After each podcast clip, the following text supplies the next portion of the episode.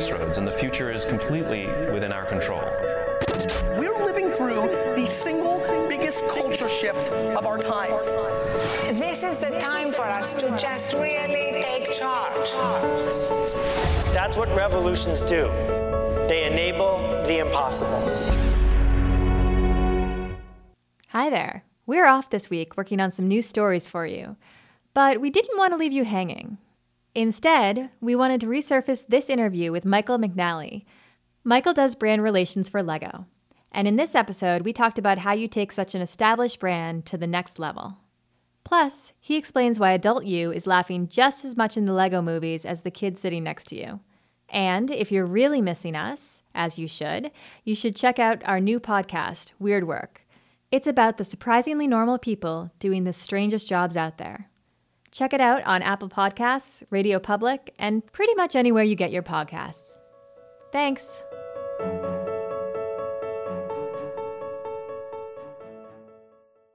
You have like one of the coolest jobs. You must hear that all the time. I do hear it all the time, and I, you know, I, I always feel like the grass has got to be greener on the other side because, Sure. um, you know, it's it's one of those things where I see so many other people who do amazing things, and I think, wow, I, I can only imagine having that job. So, it's all relative, I guess. Yeah. The day you got the job, were you like, this is great, this is it? Um, it's ironic because uh, I was working in an agency in Boston. Um, Oh, cool. And we were kind of like, oh, we're, we can't live on ramen noodles for the rest of our lives. um, and this is a pretty expensive place to to live when you're um, when you're not making a lot of money in an agency. So um, we started looking, and I found a position um, with Lego. I had no idea where Enfield, Connecticut was, and I applied, and um, and I got it. And and my mom told me after I got the job, she said, "You know, you you always said that you would work at Lego someday," and I I couldn't remember having told her that, but I was a total Lego kid growing up. Moms so, always remember that um, stuff. I know they, so I must have said it. I just don't remember it, but I, I guess um, dreams do come true. That's awesome. So you were a total Lego kid. What what did you play with? What did you build? Um, I, I was pretty much like, eh, I guess back then it was called Legoland, um, Yep. but today it would be called Lego City. So um, anything to do with like a downtown, um, you know, houses and buildings and schools, and um, you know, I, I have this whole sort of layout in my uh, in my basement. Nice.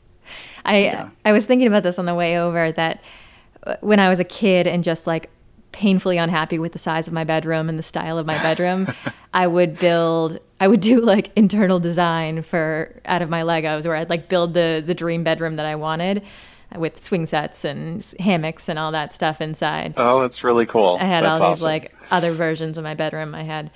Uh, I'd love it if you could just give me an overview of what you do at Lego. Sure. I um, I have the good fortune of looking after a function called brand relations for Lego, and uh, here in North America, that is um, public relations, partner marketing, event marketing, and content marketing.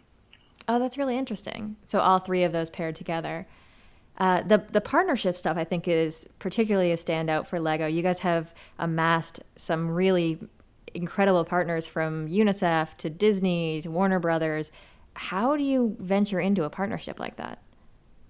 Um, many different paths to partnership, and a lot of them are, are handled by some of our teams who focus on what is the, the future product development look like. So, when you're talking about the Disneys and the Warner Brothers of the world, um, that's usually predicated on some kind of product development, whether it's Star Wars or Disney Princess or you know like a Lord of the Rings type um, theme.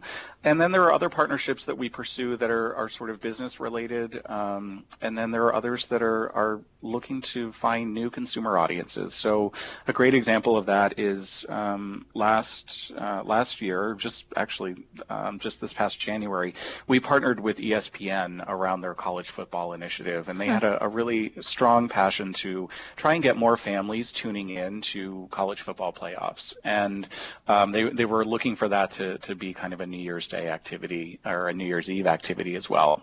And so we partnered with them. We were looking for more of a sports angle, which we don't have a product solution for, and they were looking for a way to um, to talk to families, and uh, in particular families with kids. So it was a really nice way for us to sort of um, meet our mutual objectives, but also share our value with each other. See, on face value, that actually seems like an unusual partnership to me. So, did they come to you or did you go to them? Who recognized first that there was some overlap? It's interesting because I think we both were identifying each other at the same time, and, and there might have been an overlap in the in the outreach from both sides. So, um, you know, everybody's out there trying to, to be creative and think about how to meet people in unexpected ways, and I think that's truly the uh, the best partnership is the one that people don't see coming, but that makes a lot of sense when it happens. Absolutely. Um, so, speaking of being creative, you've gotten to work on a lot of really fascinating projects.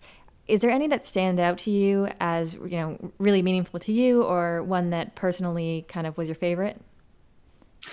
Um, I've been here for 17 years, so I have so many, and it's uh, it's almost like trying to choose um, a favorite child. You just can't really do it. But um, I, I, will say that um, probably one of the the coolest uh, moments that we had was building the world's largest Lego model, which happened to be uh, a Lego Star Wars X-wing fighter, and it was 44 feet wide by what? 44 feet long, and it was built um, by master builders in the Czech Republic and brought over on a boat and assembled um, on Long Island, and then we we actually. Um, had it on trailers that, that took it into Manhattan and we installed it in right in the middle of Times Square. And, you know, that's just one of those moments when you're standing there and your, your fog machines are going off and there are, are, hundreds of thousands of people standing in Times Square and you're about to launch, you know, the world's largest Lego model. And um, you just have to pinch yourself in a moment like that.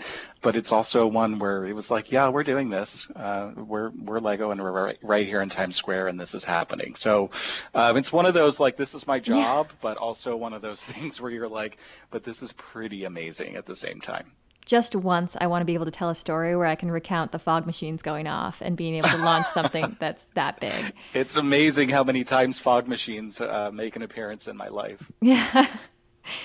uh, so you guys think so big. It's almost like the same imagination that goes into putting together a, a, cityscape or um, a space edition of, of Lego kind of is the same mentality that you guys take to your work when it comes to marketing.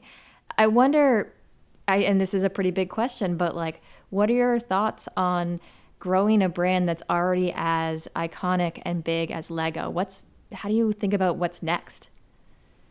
I think that is such a um, a million dollar question that we ask ourselves all the time. And when you think about a brand that's been around since 1932 and is still owned privately by the same family, um, you know, we're we're on the third generation ownership um, of the of the founder, and um, and his children are about to to uh, take over the business, and um, you just you think about how much family history and heritage is wrapped up uh, in this company, and how much we've grown um, in the in the 17 years that I've been here.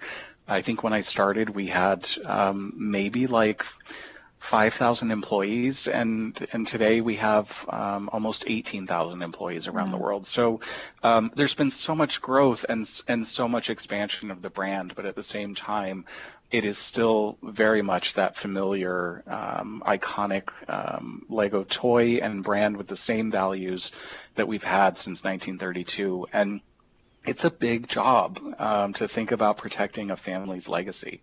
Um, and we take it really seriously. And I, I, think that's one of the things that um, that does make this job really challenging is um, we're not just here to make money. We're, we're here to continue history, and um, we do think of ourselves as a purpose-driven company. And by that, you know, it, it's really about inspiring and developing the builders of tomorrow. And prior to our, our conversation here, we were talking about the fact that um, we've reached almost 100 million kids last year around the world, and not all of that was the result of retail transactions uh, or, or, children taking building sets home and playing with them. A lot of that comes from our foundation activity, which is charitable and, and reaching out to take Lego experiences to kids who have never seen it before in different parts of the world and introduce them to, to what it's like to be creative. So it's it's one of those things where um, we take it seriously. We try to always have fun and be lighthearted because at the end of the day, it is about play and and children. But it it's super exciting too because we do have to think big and we do have to think beyond um, what what people can do at home to really break through. Has there ever been a time when an idea or a new direction has sort of clearly fallen outside of those values that you guys just said no to and, and how are you able to differentiate? Yeah you know we um, when when you have the job that we have we actually say no more than we say yes. Um, and that's really a tough thing um, because when when people contact us uh, with great ideas and and many of them are great ideas um, you know, it's really hard because they're so excited. They're like, oh my God, it's Lego. You know, we're actually talking to Lego. Could we actually have a meeting with Lego and share our idea? And it's so tough to say, you know what, that just doesn't meet um, what we're looking to do at the moment, or it's kind of outside of our scope. Um, but it's it's of course also very humbling that that so many people do contact us and and want to work with us and and have um, ideas for for how Lego could come to life in their uh, in their context. Yeah, you know, Michael, you talk about um, Lego as being a very purpose driven, kind of principled company. And um, I've had a couple other conversations this year. Uh, one with uh, Rick Ridgeway of Patagonia, uh, another recently um, with the author of The Happiness Equation. And both of them sort of talked about that intersection of purpose and work. And I'm curious about your thoughts about how that bleeds into your personal life and you know do you find that you're that you separate your personal life from your work life or is it the same passion that's driving them both? It's it's absolutely the same passion that drives both, um, and I think that's that's one of the joys of being part of a family-owned company and privately held company is that we do feel like we are um, very personal here with one another. Um, it's hard to think about 18,000 people being personal, but when you're a part of a family uh, enterprise, um, you can be. And very much the the idea of, of what motivates me at work is is what does um, reward and, and drive me in my, my personal life. I think there is a huge difference uh, between getting up every morning to uh, make a difference in the world than there is to, to get up to make money. Um, sure. And I don't come to work to make money, and no one here comes to work to make money. Um, we, we very much come here to serve the needs of, of kids and to find as many kids as possible to engage in a Lego building experience. That's got to be a big driver for being there 17 years, right? Yeah, I mean it's it's tough to think about a better place to be. How how much has it changed over the time that you've been there? Is it a very different company beyond just employee size? Uh, has much changed in the fabric of the company? No, you know, the culture has really stayed the same, and that's really, um, I think, reassuring. And it's also, I think, very much um, what we can attribute our, our success to that um, we have stayed true to our values, and the culture is pervasive. Um, you know, the, the toughest part, I think the thing that makes a lot of us who have been here for a long time nervous is um, to see new people come in and to look around and see so many new faces because um, while there's a lot of excitement in new perspectives, um, there's also the risk that sure. Um, somebody may not understand the brand the way that we do through our experience with it. And uh, we don't want to make mistakes, and um, you know that that can be the most disconcerting thing. Is like, does this person know Lego enough to make that decision? Yeah, I wonder how much having a, a single family owning a company influences that, or even just a strong founder with a clear vision. Um, how that how much that's able to seep into employees of all seniority. Yeah, it, it absolutely is is key, and um, our our owner, um, Kjeld Kirk Kristiansen, is um, is one of the nicest and uh, and humblest people you would ever meet. Um, you know, he he's he doesn't look for fanfare. He doesn't like the spotlight at all. Um, what he loves the most is actually to be around children. Mm. And he is known for making surprise appearances at um, Lego fan events or at first Lego League um, festivals. And, you know, he'll just walk up completely unidentified and start talking to kids about, you know, what are you doing? What are you building? What are you creating? And you can see people like, I think this is the owner of Lego, you know, um, and and that's I think just it really does set the right tone and is such a great model for the rest of us that um, it is about about serving those kids and and making sure that we're doing right by them. It's not about you know fame or or money or power or authority or anything else. Can you tell me about any memorable experiences that you've had in meeting uh, customers of Lego? Yeah, you know, um, we have an initiative every year, um, and I, and I have the good fortune of, of being out in the in the public an awful lot and talking with um, people, and you know, everyone has a Lego story or a connection, or you know, my son is the best Lego builder ever, or my daughter would love to be a, a master builder someday. How can she? How could she best achieve that?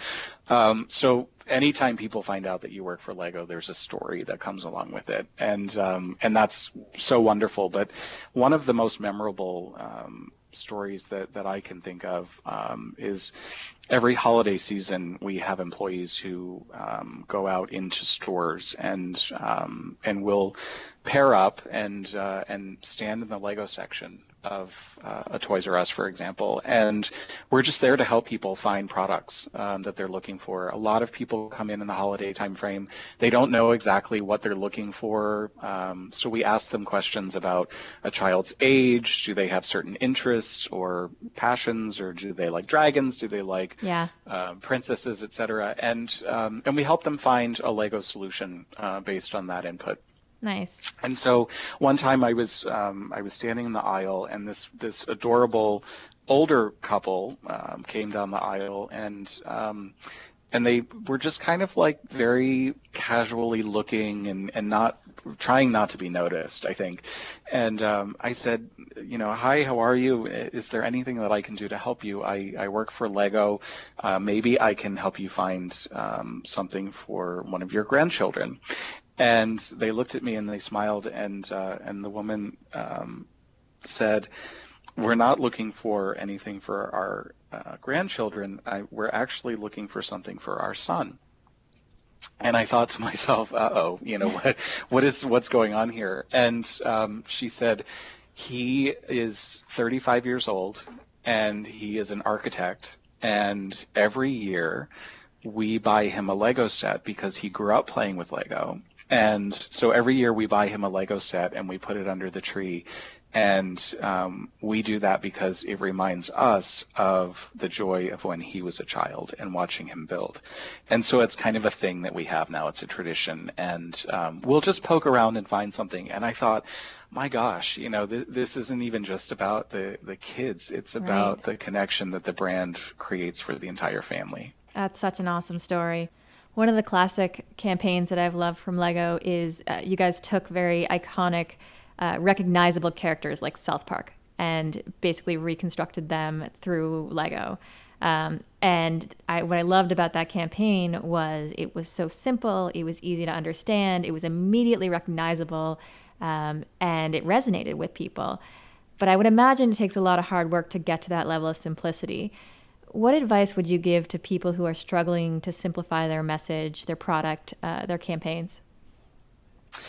That is um, such a, a, good question, and um, you know the the approach that we take um, that has I think really been our silver bullet in identifying um, what is truly the the target um, and and how do we shoot at it every time um, is to take a consumer approach to marketing and really put yourself in the shoes of the consumer and figure out what is the problem that they have what needs do they have and is your brand or your product or your service something that can credibly solve that issue for them um, if the answer is no then it's a wasted marketing effort mm-hmm. but if you can find a credible way in which your brand or product or service can authentically solve the need that someone has, then there's an opportunity to engage them. And then you have to, to sort of figure out what is the right way to do it. Uh, a great example um, is that many years ago we um, we were looking for new marketing audiences, and we realized that there's this really powerful connection that today's dads have with the Lego brand because they grew up playing with it. Um, and, you know, nobody, I would say eight years ago, nobody was thinking about talking to dads at all. You know, everybody's always focused on mom as the shopper and mom as the gatekeeper for everything in the home, especially toys. And we thought, mm, there might be a, an opportunity for for the Lego company to um, to reach out and engage dads. That would be unexpected. It would be surprising, but probably also fruitful. Um, and so we thought, wow, that's a great idea. We we could run and do it. But we, we said, time out. Let's um, let's actually do some pretty extensive research and find out what are today's dads what are their needs what are their issues and do we credibly solve any of those issues for them mm fortunately, we were able to find out that dad has many needs um, these days relative to being a dad. And um, we were able to identify a couple of areas where we could be that credible solution. Um, we focused um, among those things on this idea of buddy time dads are really looking for great ways to engage with their kids um, in a way that's fun for everyone you know so a lot yeah. of times parents will end up doing something with kids that they're like mm, i'm not that excited about this but the kids will love it so let's do it um, and what we found is that dads would be equally as excited about spending time with their kids playing with Lego that their kids would be to play with Lego together with their father. So um, there was a credible match there. And so then we started campaign development. And I think it's a much different proposition when, when you know that you're serving a need that exists yeah. rather than a marketing objective that's rooted in creating needs that people didn't know that they had. And it kind of goes back to that theme of generations that you were talking about before, where you're thinking about both sides of that interaction, of, of that relationship. It's the fact that, you know, you can go to the Lego movie as an adult and as a kid, and you'll laugh at the same parts or different parts, but you'll both get something out of it. I think there's something really cool and, and again, principled and purposeful about, you know, bringing both sides of the equation into that relationship and thinking about them both. Um, now, I want to shift gears for a moment and talk about management. Um, you have managed large teams at Lego for a long time. You um, have a, a long standing history there. I'm curious about your approach to management. Was there ever a time when your team got into a rut and you needed to help them get out of it? Yeah, you know, um, we and I, I can be the uh, guilty as charged as well, you know. So I think um, it's it's very easy to um, find something that works and just keep doing it, right. and um, you can find yourself asleep at the wheel um, in in terms of just well, this is this worked before, let's do it again. We'll just update it. Um, and there definitely have been times where we're like, ah, we got to shake it up. We need to do something different, and that can be um, stressful because you know it's not proven if you're doing something new but um, it's I, I, know it sounds corny but we oftentimes when we find ourselves stuck we reach into the bowl of bricks that you can find on pretty much every conference table in our offices and we start building because cool. when you when you start to think with your hands and um, and really get out of your head, you can end up with solutions that you didn't really think of before, or that are just slight tweaks on what you've already been doing that make it a totally different thing. Um, and I know it, it's really inspiring throughout the entire company. We see building playing that role. Um, we we have um, a model shop here in Connecticut where we have master builders who who make life-size models. So you think, well, those guys if they're in a creative rut, what could they possibly do? They can't just build because that's what they do all the time.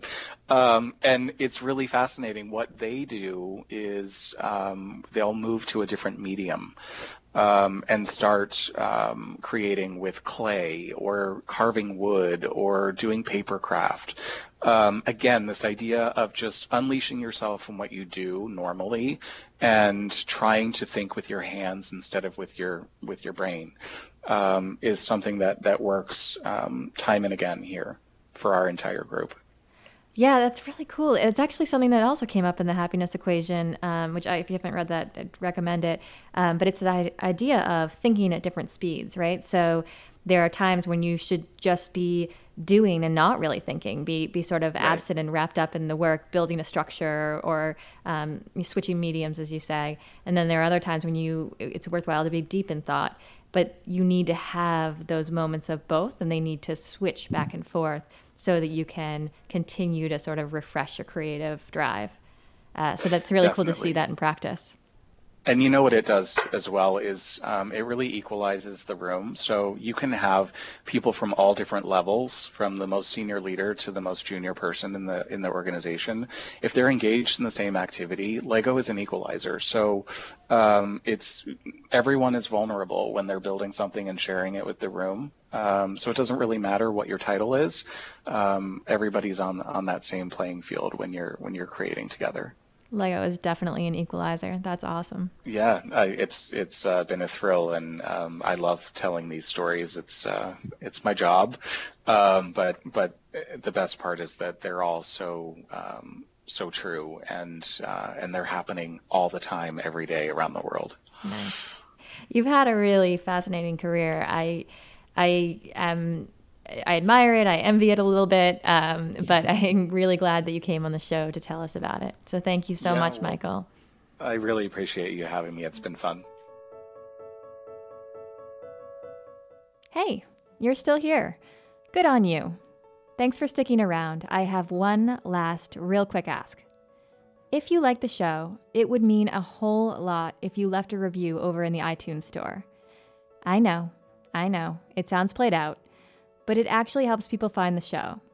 And it makes my mom proud. So thank you in advance. Oh, and hi, Mom.